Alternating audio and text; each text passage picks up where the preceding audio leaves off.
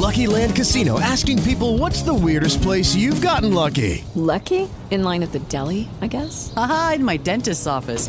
More than once, actually. Do I have to say? Yes, you do. In the car before my kids' P T A meeting. Really? Yes. Excuse me, what's the weirdest place you've gotten lucky? I never win and tell. Well, there you have it. You can get lucky anywhere, playing at Lucky Land Slots dot com. Play for free right now. Are you feeling lucky? No purchase necessary. Void where prohibited by law. eighteen plus. Terms and conditions apply. See website for details. The views and opinions expressed on Unlock Your Wealth Radio are those of the host, guests, and callers only, and are not necessarily the views of Unlock Your Wealth Radio, Heather Wagenhals, or Success Publishing International. More willpower than a barefoot woman at a shoe sale, able to stretch a single paycheck for an entire month, makes money concepts easier than third grade math. Introducing your purveyor of prosperity, Heather Wagenhals. Work all day, stress all night. Take your mind off your money and focus on your life. Money don't matter or the stuff it bought. It's the way you think, not what you've got. Yeah, Unlock Your Wealth Radio starts now.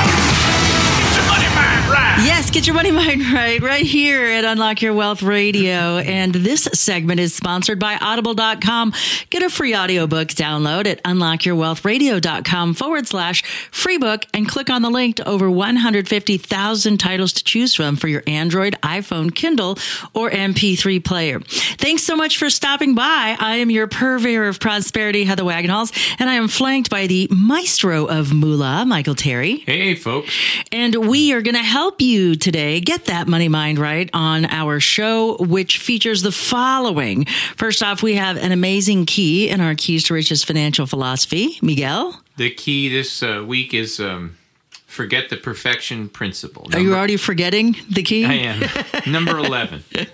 Yes, we are in our eleventh key this week. We also have a great moolah word of the day that kind of sort of relates to our topic for today. And today we are going to discuss investing principles, do's and don'ts. Nice. Since I was asked to comment uh, this week, or well, this month on the real estate numbers and the amount of home ownership and real estate investment that's been going on, I thought, you know, this is a good opportunity this season to really talk about some of the things that we don't normally talk about because yeah. we have a, a slew of guests and we just run out of time, or those guests have an area of specialty with investment that we just don't talk about. For those of you who haven't joined us for a while, the Keys to Riches has become its own show. So if you are interested in learning about this week's key, which is forget the perfection principle, you need to visit our website at keys to riches dot com. In order to find out the goods on this week's key.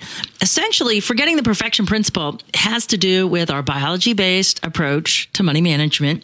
And this is one of those keys that really helps set the others in motion. So we have some specific task keys, and then we have some ongoing keys that we need to practice routinely. And this is one of those keys that we have to invoke the powers of, if you will, routinely, because as we approach next week, we're almost done. We only have two more keys, and our next practical application key is going to be next week with practicing the three R's. And that's review, revise, and recommit. And what we need to focus with is that in this week's key, it's about focusing on the progress of the process. Uh, perfection is an unrealistic expectation. And if we put that upon ourselves, we will always be disappointed. Likely, yeah. it, likely, because even if we do attain whatever we said we were going to attain, if we didn't do it specifically the way we had laid out, then we tend to beat ourselves up about it. And so this is one of the things that creates limiting beliefs about success and specifically about our own success. So this is a critical key for us to learn the four-step process for forgiveness. So visit our website at keys to riches dot com, or if you're listening on the Unlock Your Wealth Radio channel, we also broadcast this every Monday, and all you have to do is visit the archives to get the goods on this week's key. Forget the perfection principle. So we have an interesting moolah word of the day, and I'll have to warn you up front, I don't have my glasses. Today, Today's moolah word of the day is promissory note. And a promissory note is a financial instrument that contains a written promise by one party, which is the note's issuer or maker, to pay another party, the note's payee or the one that grants the cash, a definite sum of money either on demand or at a specified future date. A promissory note typically contains all the terms pertaining to the indebtedness, like principal amount, interest rate, maturity date, and place of date and place of issuance, as well as the issuer's signature. So one of the things that was a big challenge in teaching estates and taking title is the difference between the O Rs and the E Es. So a payor and a payee. Okay, so the payor is going to be the giver of the note. And you need to think in terms of the giver, not as the person with the money putting it forward, is you have to think of it as the person giving the promise to repay. So the payee or recipient of said cashola is the actual person that gives the money, or lends the money, I should say, because it's not a gift, it's a it's a lend. So they're the person that lends the money and receives the payments. And so that's why they are the recipient in this case. And the O Rs and the E Es were always tough because people got them easily confused because they would make assumptions about who was giving what. And we can't think in terms of who is giving the money, but who is giving the promise to repay. So that's the O R. O Rs are always the giver. E Es are always the recipients. So you need to think of it essentially as this note is worth X amount of money. So let's say you want to borrow ten thousand dollars. So the note is a piece of paper worth ten thousand dollars yeah. that's exchanged for actual cashola ten thousand dollars yeah. or its cash equivalent. And that's how you have to think in terms of promissory notes and givers and recipients. So the payee gives a load of money, and they receive payments on that load of money with interest that's negotiated between the two parties. So what's great is if all of the uh, the, the six important things that are included in a contract uh, are in this, the the note, once it's been seasoned, can become negotiable. So let's say, for example, Michael, that uh, you give me a note for ten thousand dollars. You're like, hey, I want to capitalize on this opportunity, this investment, whatever. And I'm not using collateral. You're, it's just your good name, you yeah. know, so I'm not taking anything in collateral like a car or a house. Yeah, okay. You just want to borrow X amount of dollars. ten, and ten you grand. said, yeah. you'll pay me back. You know, you'll pay me, you want to borrow ten grand, you'll pay me back, and uh, you're going to pay me a certain rate of interest, and you're going to make monthly payments, quarterly payments. Yeah. Semi-annual or annual, whatever mm-hmm. we agree upon. Right. So you give me this note, so I give you the ten grand, and I'm collecting payments. I'm collecting a bit of principal and interest each time because yeah. that's what we negotiated. Now, I could negotiate an interest only where, you know, for the period of time you make interest payments and then you pay me a lump sum. Right. So the structure of the note is negotiable. But let's say, for example, that you borrow ten grand. I have a piece of paper. You have ten grand. You're repaying me back at whatever rate we discussed. And let's say I get pinched for cash. All right. Okay. So you've made your payments on time. So I've got what they call seasoning because I've collected a couple of payments. Yeah. But let's say I'm pinched for cash and I don't want to wait for that ten grand to trickle in. This promissory note, if it contains specific things that make it negotiable, then I can go actually sell this note in the secondary market. Oh. You know, okay. So if, if if we decide it's a negotiable instrument, I can right. sell it off to a third party, and then you make your payments to that person. I mean, that happens with mortgages all the time. Right. That's a great example. Yeah. Okay. So promissory notes can contain collateral if you want, but ideally it's just the financial, it's a financial instrument that's negotiated between two people to borrow a sum of money, and someone gives a promissory note saying that I will promise to make restitution for this money that I'm borrowing. Mm-hmm. And uh, so it's a fabulous thing. Now, when we talk today uh, a little bit later about specifics in real estate investing, um, I'm going to address a couple of points. And these couple of points are going to say, well, okay, um, yeah, so I, Uh, but I, I don't have what you're saying I need to have in place, but I still want to go forward. I'm going to give you this alternative scenario, and a promissory note can be one of those alternative right. scenarios to help you become a real estate investor. But this week's moolah word is important because we have to understand what a promissory note is.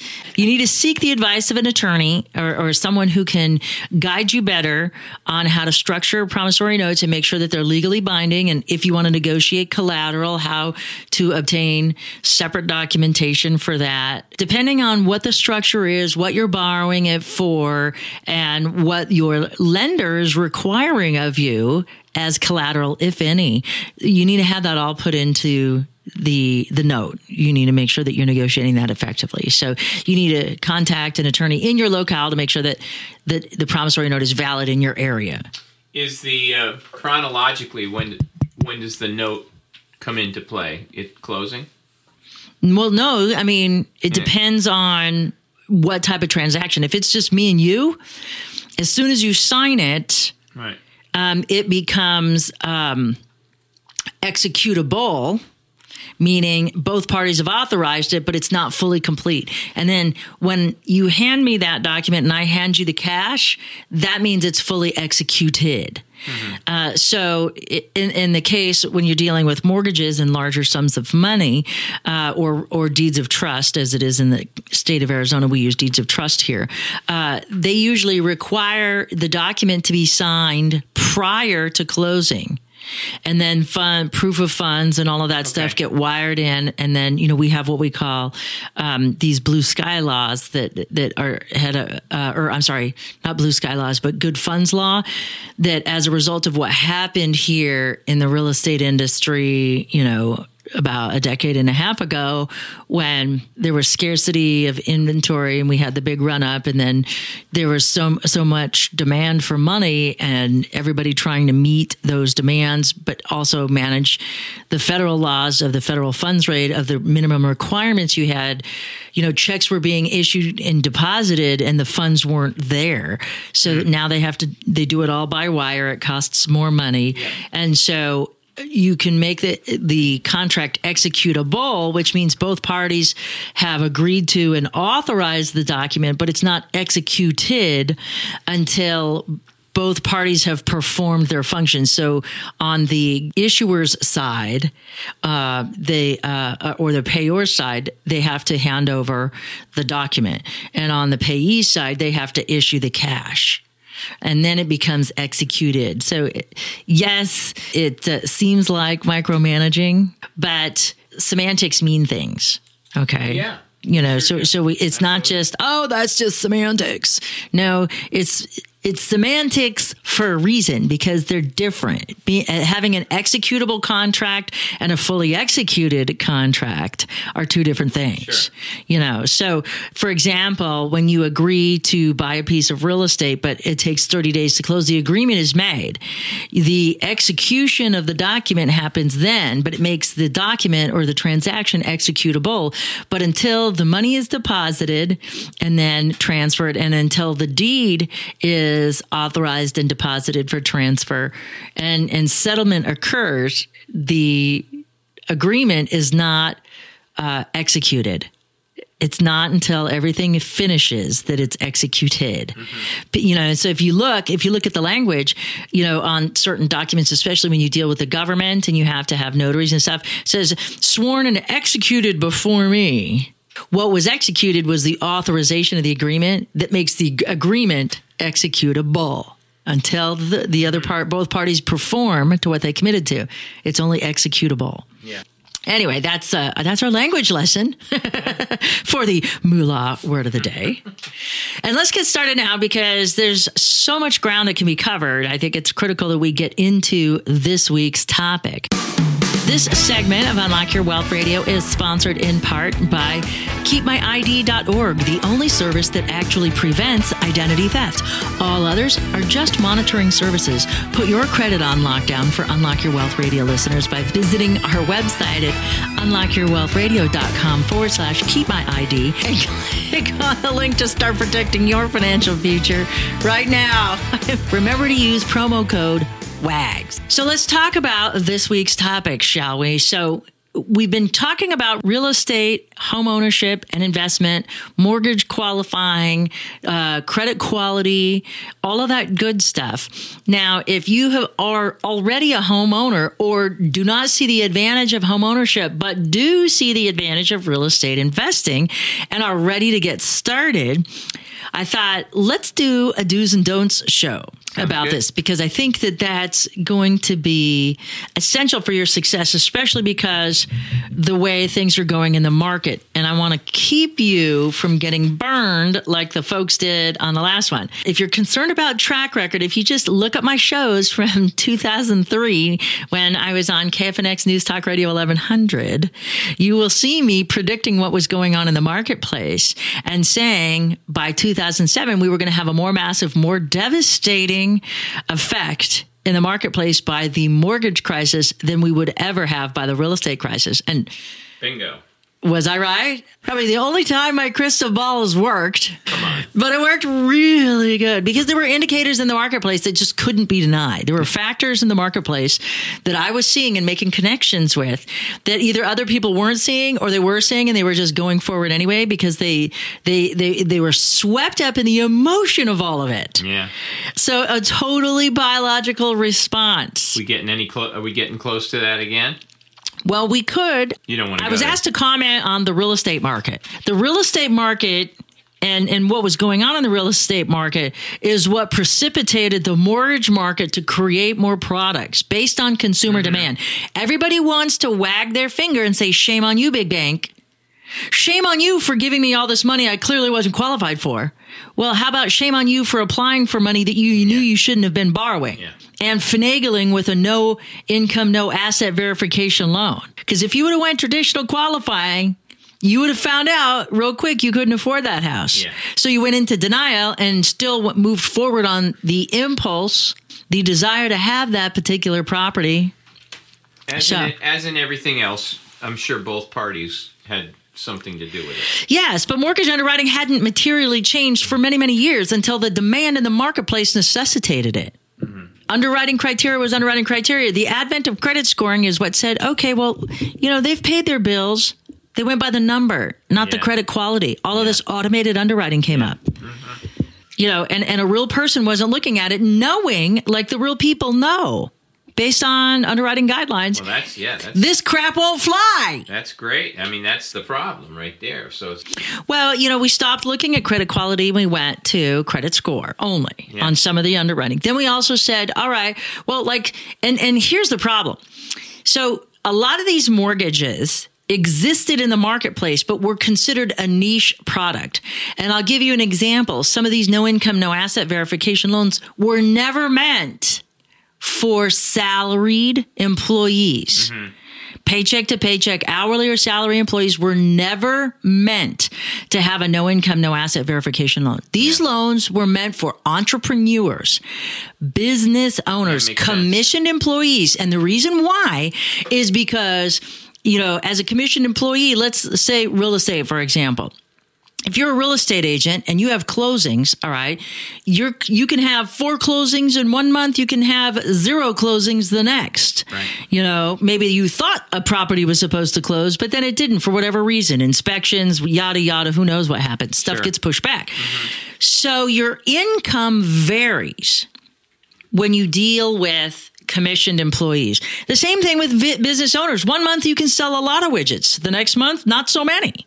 And so they take average income. But here's the problem now as a business owner. One of the advantages of being a business owner is expenses. You get to write down a lot of expenses that offset the actual tax you pay on income. Well, what do we know about mortgage underwriting? They go by reported income. So if you made a million dollars, okay, in gross income. But with all of the write downs and costs and stuff, you only pay taxes on three hundred thousand dollars of it. Your reported income is three hundred thousand dollars. Yeah. Mm-hmm. So the lender only counts what you reported to Uncle Sam. the three hundred thousand dollars. They don't look at the million bucks. Why shouldn't they? Don't look at the fact that you run your business out of your house, so you took all these other deductions. So that's why your mortgage payment goes into that business expense sure. pile. They're not looking closely at what can be added back in in a traditional conventional mortgage underwriting scenario. Now, you could probably afford this big house at a million dollar a year salary, but a million dollar a year as an entrepreneur or or commissioned employee, not so much. Right. So you have to go with what they call alternative underwriting scenarios, which makes you go outside the box. All right. And so when you go outside the box, you have higher rates, higher points, like a lot of things change. Yeah. Mm-hmm. So what happened was, in an effort, and I'm speaking specifically to loan officers, in an effort to help the demand in the marketplace for properties, because interest rates went so low for so long, that they wanted to start qualifying people. So underwriters started getting a little lax, but they saw that these notes were being serviced, meaning payments were being made on them. And so they started developing products specifically for this, because they thought, okay, so people can stretch. But what happened was the structure of the notes themselves was what the part of the downfall was. So with the, what I mean by that is, because an alternative loan is higher than the current mortgage rate. So for, to do the math easy. So let's say a, a smoke and deal on the best qualifying conventional loan is ten percent. If you go non-conforming, you're going to pay twelve percent, thirteen or fourteen percent on a thirty-year fixed rate loan. But if we decide to gamble, which everybody did that got burnt in this marketplace, decided to gamble and said, you know what? An adjustable rate mortgage is a lot lower.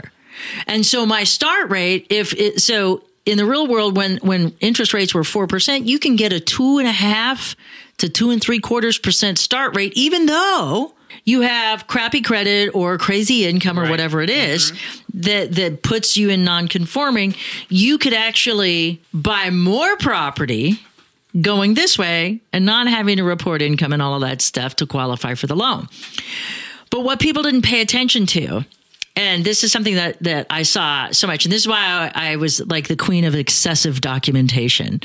And, and that's why I pulled that over into my real estate career as well, because people forget when they're dealing in, in these biology-based approaches. You know what I mean? They're either in survival mode, moving towards something that's going to give them pleasure, or they're in emotional mode, um, trying to uh, allay some sort of unpleasant emotion, like not being good enough or not being, you know, try, in the race to keep up with the Joneses. Uh, they would, you know, not have escrows attached to their account. They would do everything they could to mitigate and reduce this monthly payment to something that would be max qualifying amount on a conforming loan on this adjustable rate loan.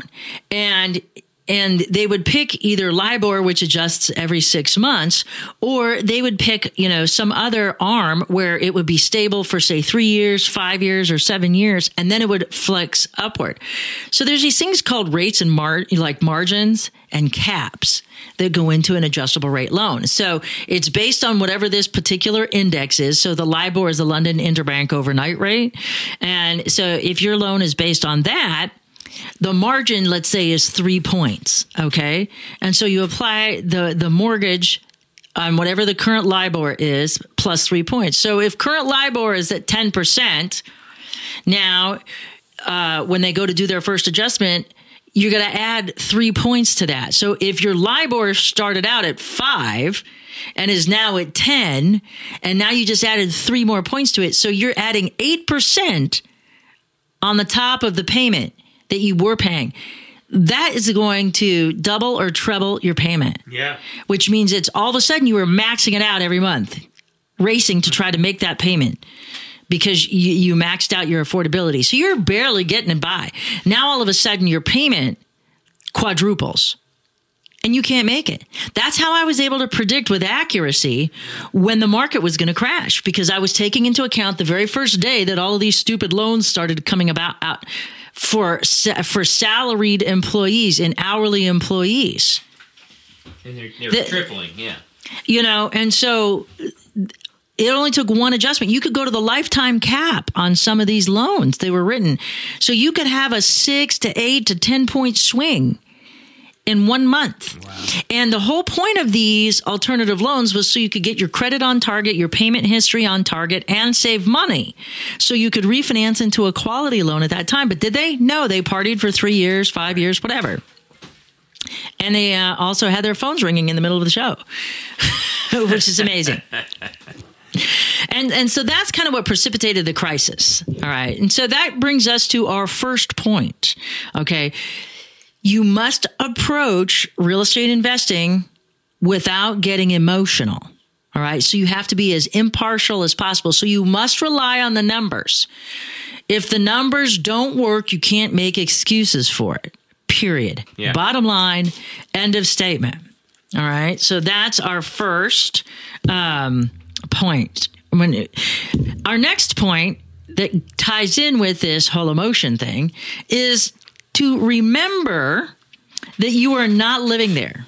Someone else is living there. You're providing home, housing for someone else. So the standards with which you would require to live there are not the standards you need to meet. You only need to meet F H A standards of safe, sound, and sanitary. And that's a completely subjective bias. Okay. Yeah. And so be aware of that. So you only have to meet the underwriting criteria. If you're doing a fix and flip and someone else is buying it, you want to make sure that your property can be, can go F H A. So you want to make sure that you're uh, rehabbing it to F H A standards, if it's a rehab or a remodel. And you need to also make sure that the numbers work, because these are things that we have to take into consideration. We'll talk about that in a second. But if the numbers don't work, they're not going to work. Because if you think that if the numbers are tight when you calculate it or right at the border, and you haven't calculated margins or calculated real estate um, uh, commissions or transaction fees to transfer that property, like title searches, title insurance, all of that good stuff, then you are going to run into some bigger problems. Um, because what happens is, and, and this is like, I always think of Murphy's Law, and I always think of Murphy being right there in the corner. If I'm trying to cut it close, that guy's not going to play the cards in my yeah, favor. Exactly. He's going to deal me a rotten hand on purpose. And so if I go into it knowing that I need a ten percent Murphy margin, and if I can't add in all these other fees on top of the purchase price and, and, and my guesstimated rehab or remodel costs, and, and, and if I can't make the numbers work for slightly under the current market price, because I need to be able to liquidate it in order to preserve myself. The longer I hang on to it, the more money it costs me. So I've got, if I'm doing a fix and flip, I got to get rid of it as fast as I can. I need to try to sell it almost before it's complete. That's wow. when I need to start marketing it. And our, we at, on this show, we had both Than Merrill and Armando Montalongo from A and E's Flip This House years ago. Yeah. And that's what they said. You need to be able to sell under the market. So you got to know your numbers. That's a critical piece of the puzzle. And if you get emotionally engaged, and if you look and you're like, oh, green carpet and purple curtains. Oh my gosh, I can't possibly. No. Like, guess what? You don't have to live with the green carpet and the purple curtains. If they're clean, if they're in good shape, then you keep them, because it's not about you. It's about making the money. And we have to stay focused on making the money. And this isn't about your preferences. This is about sending your kids to college. This is about your retirement. If you want to think of it being about you, you need to think of, be, of it as being about the money part of you. Mm-hmm. Okay. Because the person that's going to be renting or buying that property is probably just grateful to be able to put a roof over their heads. And they're looking at this potential investment completely different than what you yeah, are. Exactly. Okay. You have no idea where this person has come from, what their experiences are, and you can't put your personal preferences on this property, because one, it'll cost you more in time and money and resources than it's worth. And the other person isn't going to value it the same. Right. You know, so that's something else that we have to think about. Um, we also don't want to start real estate investing until we have our real estate investment team in place. This includes contractors, real estate agents, inspectors. And it's so funny. I have a typo here. It says bakers, but I meant bankers. And here's...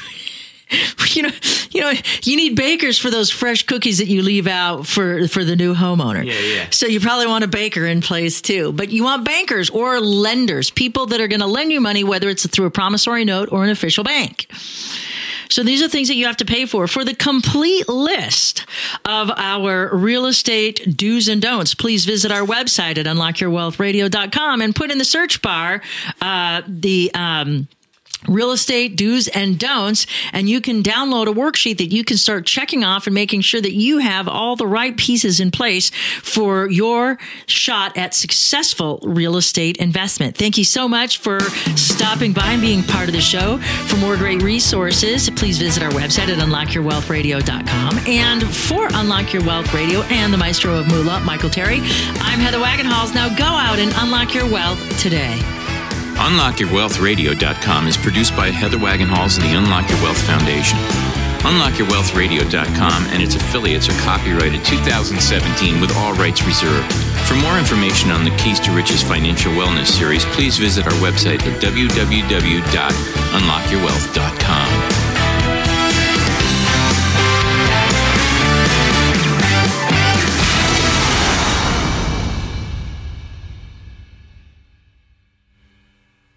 Lucky Land Casino, asking people, what's the weirdest place you've gotten lucky? Lucky? In line at the deli, I guess? Aha, in my dentist's office.